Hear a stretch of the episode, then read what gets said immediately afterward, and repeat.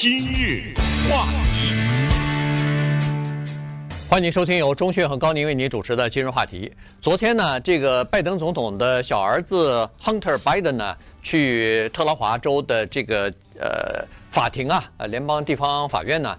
去呃这个呃表示去认罪去了哈，因为在这之前他不是和联邦检察官达成了一项协议嘛，呃承认两项比较轻的呃这个等于是呃没有交那个税金的哈这个罪行。然然后呢，就免除了对他呃进行这个更严厉的罪行的起诉啊，包括这个在吸毒期间购买枪支啊，对联邦的在填表的时候撒谎啊等等这些罪行。那么这个原来大部分的人预计呢是说法官可能问一些问题之后呢会批准，但是昨天呢他们这个情况呢遭到了就是最后一刻呢遭到障碍了，法官没有批准，但是呢。也不排除批准的可能性，可是呢，要让他们把这个协议啊，要重新再修改一下，因为它涉涉及的以后的对这个 Hunter Biden 的这个赦免啊，或者是是免于其他的刑事起诉这方面呢，第一是说的不清楚，第二呢，可能是太过宽泛了，所以呢，要求重新修改之后，把这个呃范围啊，这个赦免的范围啊。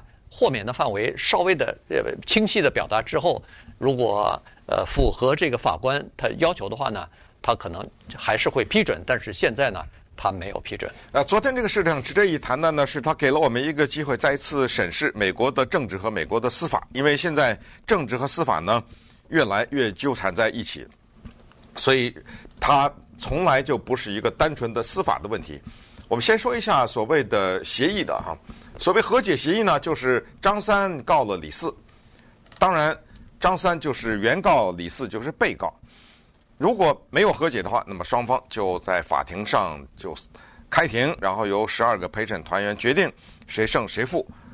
这是这么一个简单的说，是一个司法的过程。其实我本人呢，也在若干个做陪审团的经历的时候，亲眼目睹的一个和解的过程，因为我已经被选上了。我是那个十二个陪审团团员之一，有一个某一个城市，一个特别小的城市，我现在都不记得了。一个市长涉嫌吸毒，其实那个时候大麻还没有合法，就是个大麻的问题，然后就告，那么于是就准备开庭，可是没想到第一天，这人呢走到那法官面前，双方的律师走到法官那儿，低声叽叽哇哇叽叽咕咕说了几句什么话，最后让我们回家了，说和解了，但是。和解的条款是什么？我们不知道啊，就是被通知说他们双方和解了。所谓和解呢，就这意思，就是他们达成了这样的一个协议。比如说，当然不是撤诉啊，因为撤诉就是撤诉，就我不再告你了，这是撤诉。可能就是你答应我这个，我答应你那个，反正他们双方和解。和解呢，还有一种情况，更多的一种情况是金钱，对吧？就是咱们说个钱，那你像福斯电视台。关于那个竞选机器的事儿，不就和解了吗？那都是上亿的赔款，对不对？也都就和解了。所以和解呢，很多的时候我们老百姓理解，跟法官好像没什么关系。因为张三告李四，他们俩之间都和解了，你这捣什么乱啊？对 对不对？对啊，是这么一个情况。所以呢，我们就从昨天的这一个法官的姿态呢，我们就了解一下，其实法官还是有作用的。不信。你就看昨天在法庭上，哎呦，昨天那个三个多小时非常充满戏剧感呐。对对啊，一度就是拜登的儿子，他自己的律师团队打起来了。我说打不是扇耳光啊，就是在他们之间是呱呱呱争争争起来。这都是吵吵到后来不行啊，吵到后来他的那个首席律师 Christopher Clark 呃大喊算了算了算了啊，这种不要了不要了，这这这大喊就这个咱们不不和解不和解算了好了。那么再回到昨天那个戏剧性的背景。它的背景就是这个和解的前提啊，是说我亨特拜登呢，以认罪换轻刑，这就是和解。什么叫认罪换轻？因为你告我，我说我没罪啊。嗯。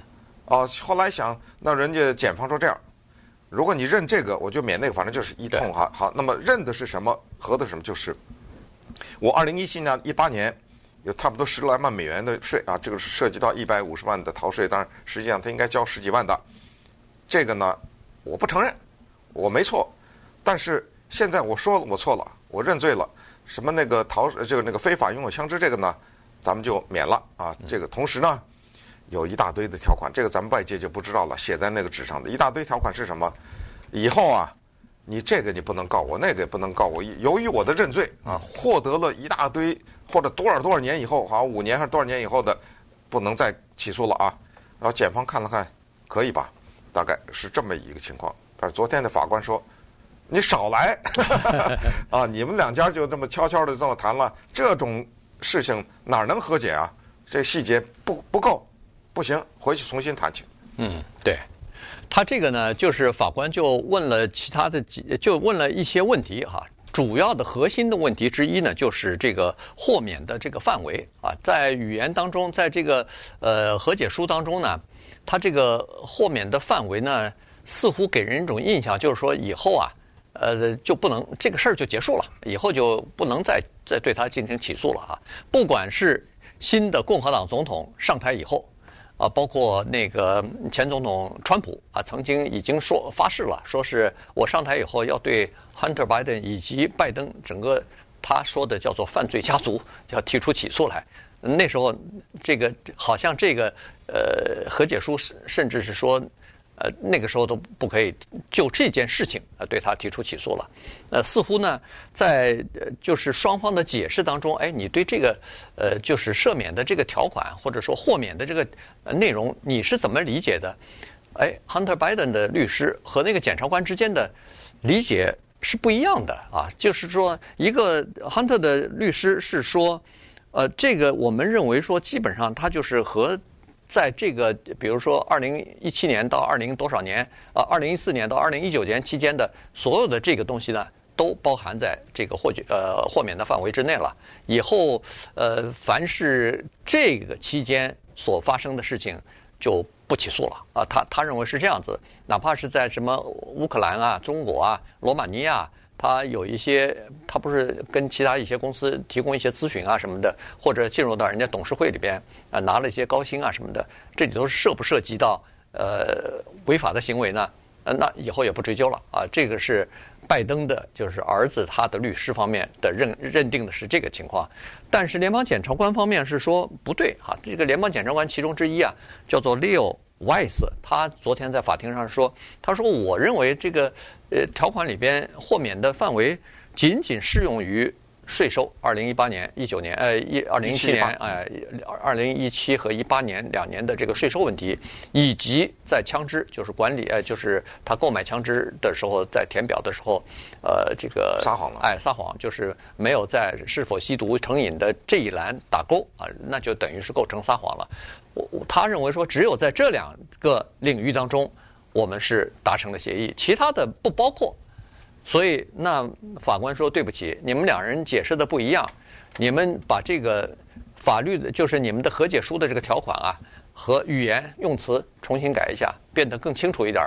呃，如果双方都能达成协议的话，那我们就，那我可能就会同意。”但是今天，对不起，我没法批准这个这个和解。对，就回家吧啊！你们呃，刚才说的这个法官叫呃啊 Mary Ellen Noreika，她是一个女性，她是川普总统任命的。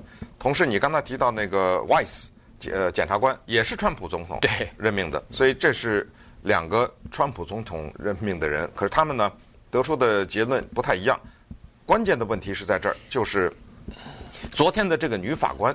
她对双方的这个协议表示质疑，她有怎么几点：第一，她说你们的这个协议啊，非法的拥有枪支和逃税不应该捆绑在一起，这是两件事儿。你把它捆绑在一起，就是说你认了这个，我就饶了你那个啊。他是认为这个捆绑这个是有问题。第二，怎么会因为他逃税漏税的这个情况，就把他和中国、乌克兰和罗马尼亚的这事儿就给不提了呢？不行。我需要你提供更具体的，因为你这个上头我看的不够，你要给我更具体的。他跟中国乌乌克兰和罗马尼亚这个中间的交易是具体的是怎么一个情况，以及他的爸爸等等有没有受益啊，或者家族。还有一个就是关于他的毒品治疗的问题，这也是一个细节，你们都没说清楚啊。啊，他是当时买枪的时候吸毒，那是现在呢？他有没有接受治疗呢？他接受的治疗是哪一家治疗的？是签的什么约？多少个月？怎么回事啊？给我这么一个，这个时候呢，检方就说了，说那个，这时候就又不想说他那些方面呢，甚至他叫做非法代表外国为他们在美国做游说客。嗯，这个他说我们还会继续调查。哎呦，这法官一听说，他说不会，你说会，嗯、对对？你们这两边这在谈的这叫什么协议啊？回家去吧。那好，那么稍待会儿呢，我们就看看这个问题里面掺杂的政治因素啊，以及这个法官的一点小背景。今日话题，欢迎您继续收听由钟讯和高宁为您主持的今日话题。这段时间跟大家讲的呢是拜登总统的儿子 Hunter Biden 哈，他和联邦检察官达成的一个认罪协议的事情呢，现在又遇到了一些呃波折啊，所以这是一个最新的。呃，一个最新的呃这个转折吧啊，昨天因为在法庭上呢，呃，联邦的地方法法官啊，呃，并没有批准他们的这个和解啊。刚才说过了，呃，他对里边的这个和解的和豁免的这个内容呢，呃，提出了一些质疑啊。呃，其实，在当初和解这个协议达成的时候，公布的时候呢，实际上，呃，共和党就已经提出很多的反对了，认为说这个呢太。呃，就是判得太轻了哈，因为，呃，他是以两项比较轻的税务方面的认罪来，呃，换得了更重的这个罪呢，就免于起诉，那就可以肯定说是他不会坐牢了啊。呃，更罪的这个更多的这个更严重的这个罪行呢，呃，那就是呃非法拥有枪支嘛哈，因为他在那个表格上呃呃作假撒谎，所以才获得了枪支。尽管以前曾经我们讲过，尽管几天之后他就把这个枪扔到扔到这个垃圾箱箱里头去了，但是呢，呃，应该是他女朋友扔的啊，但但是呢，他呃说实话，在撒谎这件事情跟后面呃扔不扔枪没有什么关系啊，这是两回事儿。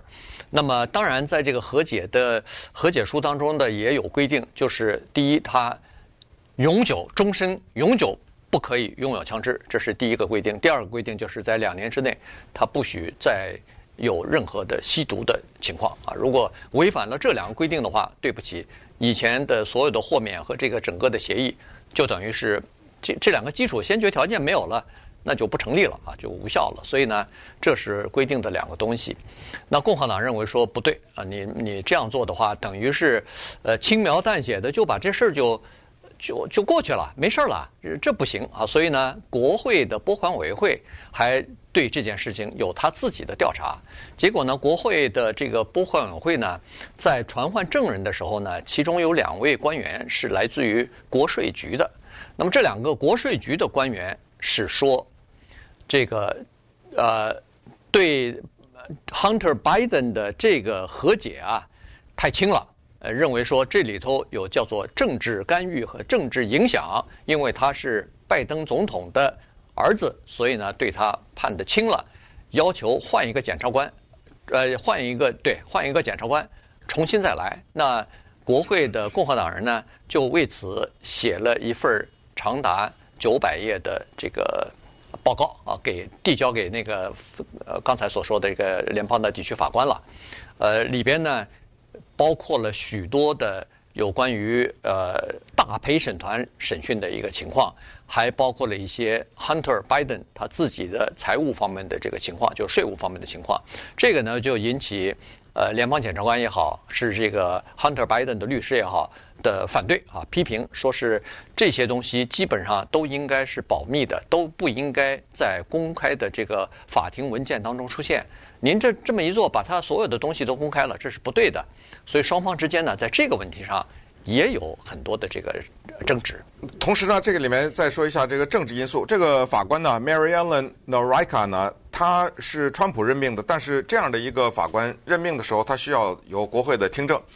呃，国会听证的时候呢，因为这个法官他所执掌的这个法庭是在特拉华州，这就是拜登的家乡嘛。对。呃，在这个过程当中呢，请注意，特拉华州的两个参议员都是民主党人，这两个人在任命这个法官的时候都投了赞成票，这个非常重要啊。这个就像是刚才说的 Robert 呃，不是 Robert，David Weiss，他是川普任命的一样，就是。你是拜登任命的，现在弄得你儿子，那你这个真的跳到黄河，跳什么河里也洗不清。所以这就是为什么拜登上台的时候，他可以把这个 David Weiss 给换掉，就是检察官啊，现在说不是法官，就是他可以把这个，但是他保留了，他的司法部保留了这个检察官，原因就是你现在在调查的是我的儿子，如果我把你换掉，哇，这个撇不清了，这个说不清，所以我留着你，啊，你继续在这儿调查，直到你完成了这个调查为止。这法官呢，这个女法官 Mary Ellen Noreika 呢，她是这样的一个情况，就是也不能这么说啊，只要是川普任命的，他一定跟拜登过不去。那这只要是拜登过不去的，一定跟任命的，一定跟共和党合作，那这个国家没法了，对不对？你比如说，拜登这儿子，他在他那个特拉华州不是有个著名的电脑事件吗？不是这个事件不是导致了后来的一大堆的事儿，对不对？对。这个事儿呢，也到了这个法官这儿了，就这个女法官这儿，但她也把当中的一些东西给踢回去了。也就是说，在某种程度上呢，她也并不是都是向着川普的这一方面的。当然，这个事儿没完呢啊，这电脑这个事儿还会继续。呃，所以就是说，这个法官在这个过程中，他有一点他说的非常清楚，他说：“你们别想把我当成一个橡皮图章。”嗯，啊，这个就我们说的走形式，而且他对这个。和解书里面的文字特别的有意见，他说：“我问问你们，你们为什么把这个协议书写成这样的一种感觉？感觉好像我的存在不重要。”嗯，啊，对对，我不知道他那个这个原话是怎么写的，但是这个法官非常生气啊，他觉得你们就想把我给绕过去，就这么就是你刚才说敷衍了事，是不是？嗯，对。啊，我现在今天就告诉你一个信息，你绕不过去。嗯。啊，不但绕不过去，我还把你给拦截了。你们这个中间是这个漏洞百出，你们回去重新写这个协议去吧。对，这位女法官呢，实际上从政治倾向来讲，她第一是呃，就是川普任命的嘛，呃，是属于保守派的法官，但是呢，她是属于比较中立的这种。保守派哈，就说温和的保守派，原因是这样子的，原因是他，你从他的这个政治捐款就可以看得出来。你看这个美国的这个公共信息是非常多啊。他说政治捐款呢，呃，他首先在呃二零一二年的时候曾经捐了五千块钱给谁呢？给那个 Mitt Romney。呃，他因为他当时竞选总统，他是也 Mitt Romney 也是共和党人，但是是属于温和派的这个共和党。然后在二零零八年的时候，他双方都捐了，他还捐过款给那个喜来利呢。对，呃，这个喜来利克林顿捐了个一千块钱，啊，捐了一千块钱 给给喜来利的竞争对手共和党的总统候选人 John McCain 捐两千块钱，所以说明在这个政治立场方面，他实际上是属于呃。比较靠靠中间的啊，这是不不是特别的那个保守派，这是第一。第二呢，刚才说过了，他是这个呃特拉华州两名呃共和呃民主党的参议员也都对他评价比较高。那个检察官 David Weiss 呢也是这样子的，他也是那个呃川普任命的，啊、呃，同时在这个参议院呢。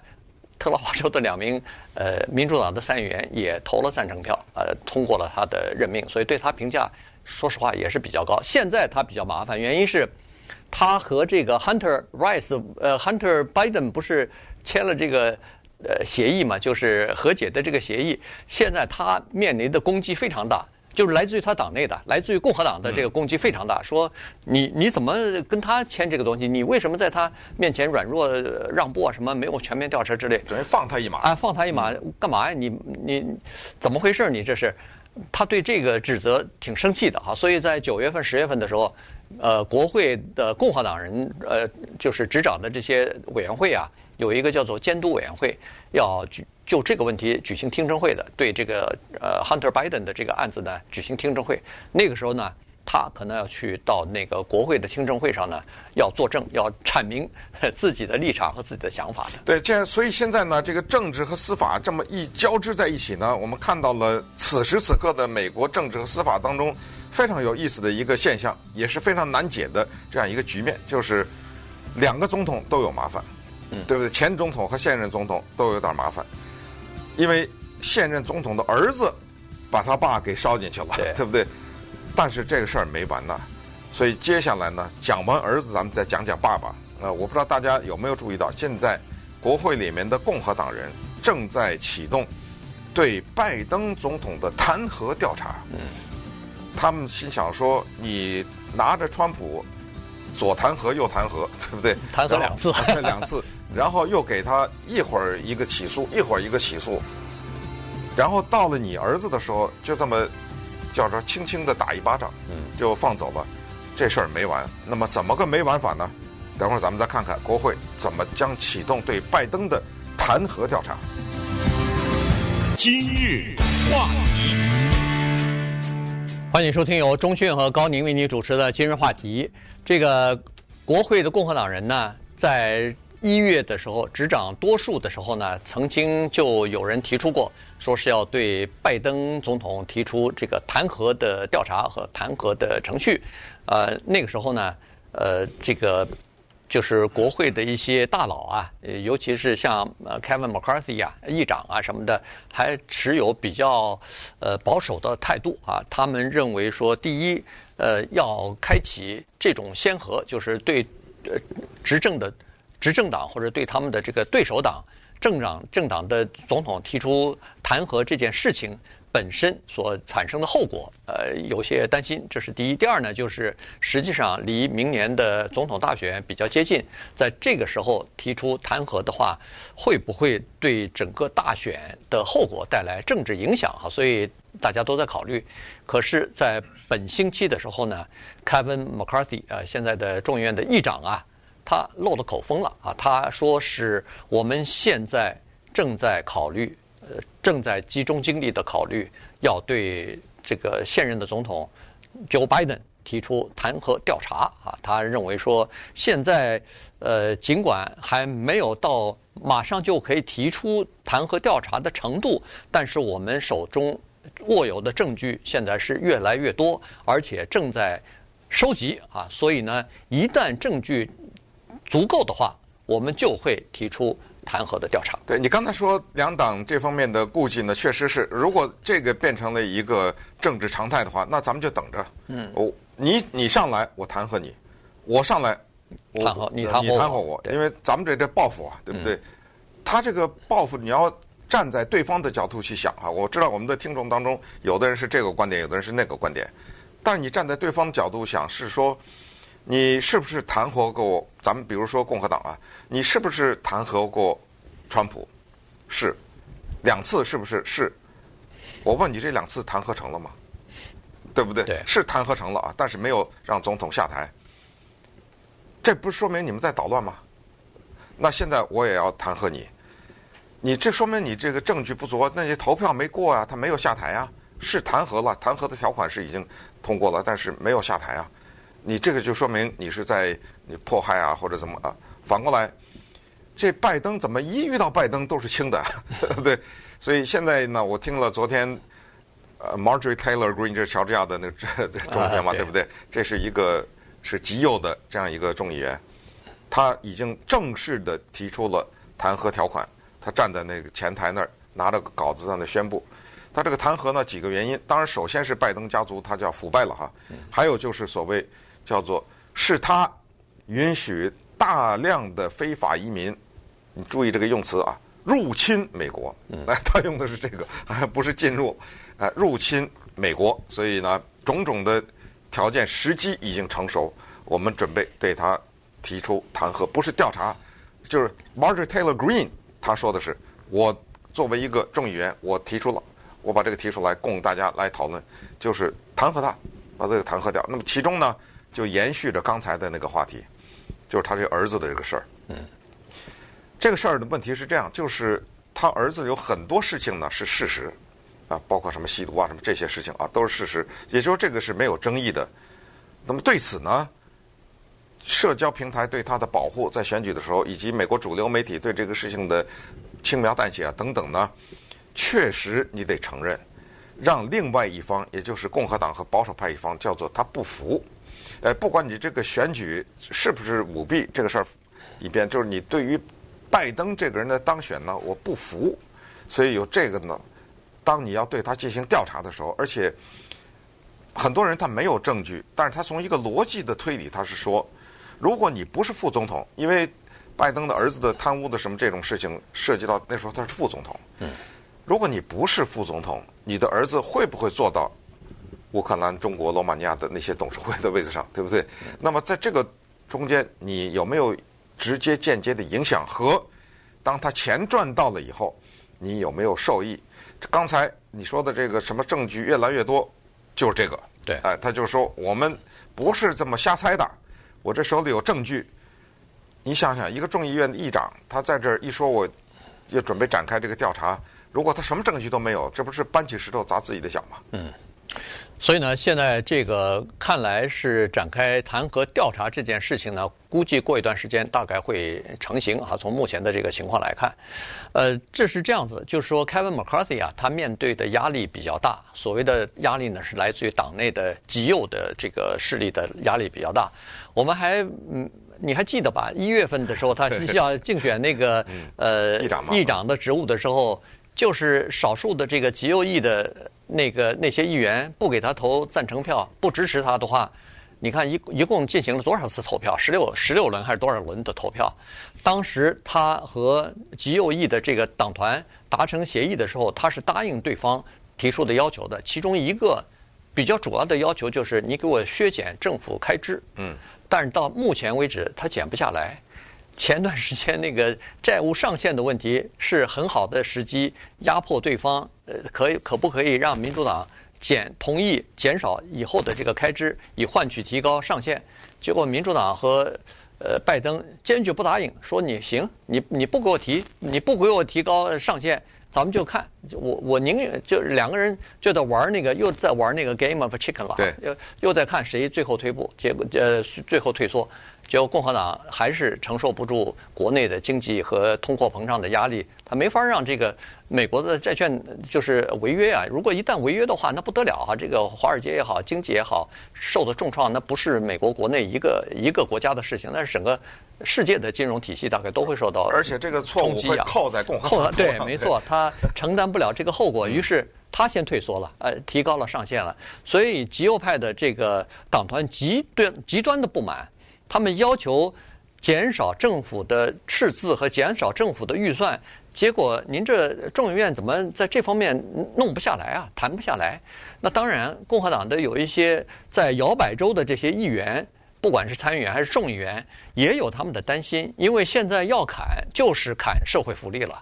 如果一砍社会福利的话，那么在这些摇摆州的议员的在竞选连任的时候就会出现。困难就会出现困境，所以他们也不太愿意再动这个社会福利。那么在这种情况之下，你怎么样给明年要选总统的这个选连任的拜登找点事儿呢？找点难堪呢？那弹劾调查是最好的事情了。对，因为这里面有很多的操作呀，他们是相互影响的。你比如说债务上限这个事儿。那事儿没完，是推到九月了。啊，是。对，不是说咱们签了以后管他个八年十年的，没有，是给他推迟到了九月。九月，那不就是明天吗？我是开玩笑了啊，马上就到。对啊，这不就是马上就到了吗？所以呢，众议院里面的那一个集团，他们有一个名字叫做 House Freedom Caucus，叫做众议院自由党团。这个小组呢，都是共和党人啊。他们是坚定的有一个立场的，这个立场呢是到最后我可以不让步到这个程度，就是我们辛辛苦苦拿下来的众议院的多数党的这个位置，这个议长的位置是该我，是被是我们的党来出的，但是我就给你找麻烦。你上次弄了多少天我都忘了。对，好像是我我对我确实忘了，好像十六十五轮还是十六轮投票，对，就是这样，就是很长。这是他，我就让民主党看笑看笑话，我就让国家怎么怎么样。原因是这样，因为这个立场、这个原则，我是不能放弃的。那你等着吧，这九月就到了。嗯，九月一来我又来了，我到时候我给你，甚至还可以说什么？有两个人提出来就什么，就可以给他罢免掉，对不对？对。你你即使当上的话，我一投票，我给你罢免掉，把这个议长的位置。所以麦卡锡呢，挺难过的。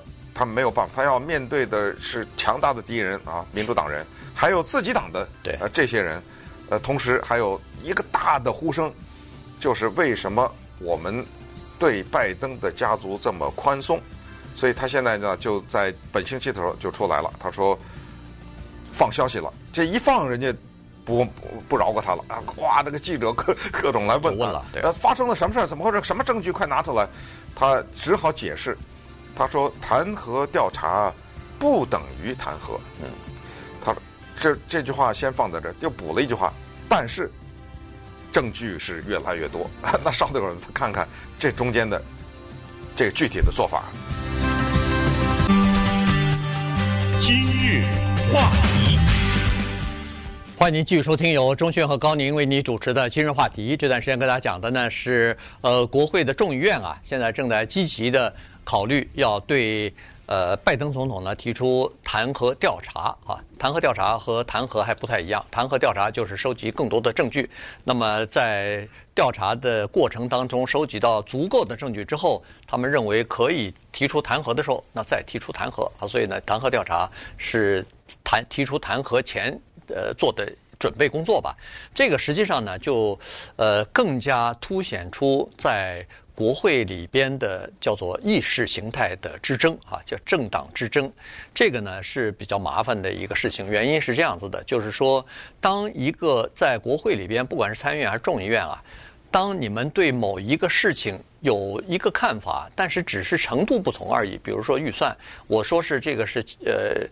拨五千万，你说是三千万，那这个是比较好谈的，这个双方之间可以妥协，但是意识形态方面是无法妥协的，所以这个是一个非常大的问题。只要涉及到意识形态，涉及到这个文化战争，这基本上就没法妥协了。原因是两个人的立场根本是不一样的，不是说你说是他，我说是，呃，是在程度上的不同，而是方向的不同啊。所以呢，这个是一个大的问题。所以现在。呃，其实共和党之内呢也有一些担忧哈。首先，共和党在这个众议院里边呢只有微弱的多数，大概多五票吧。所以，如果要是在二二零二四年失去这五票的话，那又回到呃民主党的手里头了哈。这是第一。第二呢，就是说，呃，共和党的一些越来越多的议员呢也担心，说是呃议长啊会不会太对这个极右派的这个。呃，议员太过妥协啊，就是太考虑到他们的这个诉求，包括弹劾，包括这个削减政府的开支。那么，如果这样的话，他们就怕，因为八月份国会就要休会了，休会呢，议员全部各自都回到各自的选区，呃，倾听一些选区的这个选民的呃意见啊，然后九月份再重新回到国会来审理。呃，在这种情况之下，他们担心选民啊。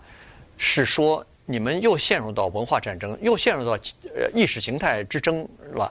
而选民更关心的，他不是这些东西，他关心的是经济问题，是通货膨胀问题，是呃工作的问题，是住房的问题，是和呃民生相关的这些具体的问题。所以呢，他们是担心这个。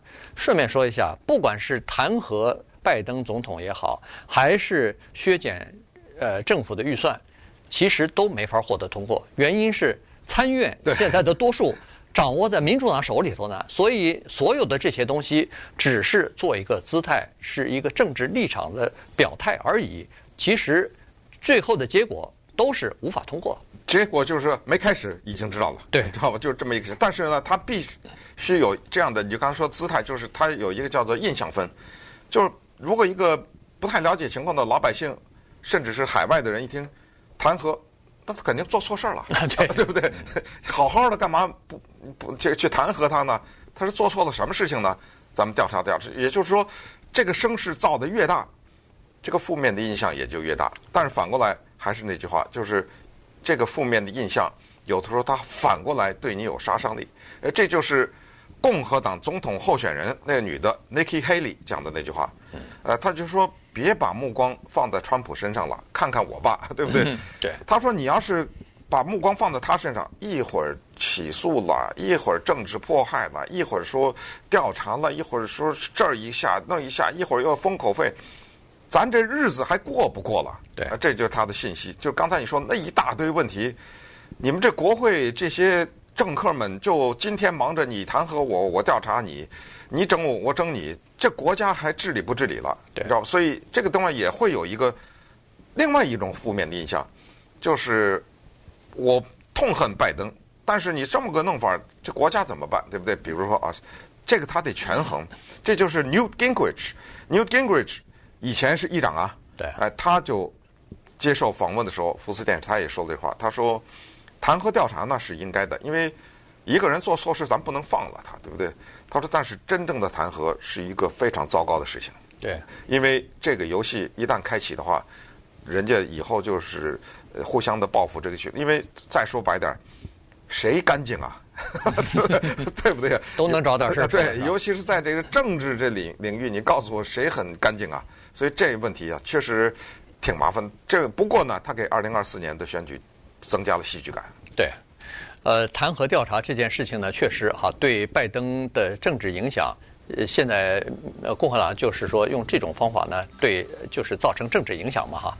因为弹劾调查，他就会不断的，比如说公布一些，哎，我又查到一些什么东西，我又查到一些什么东西。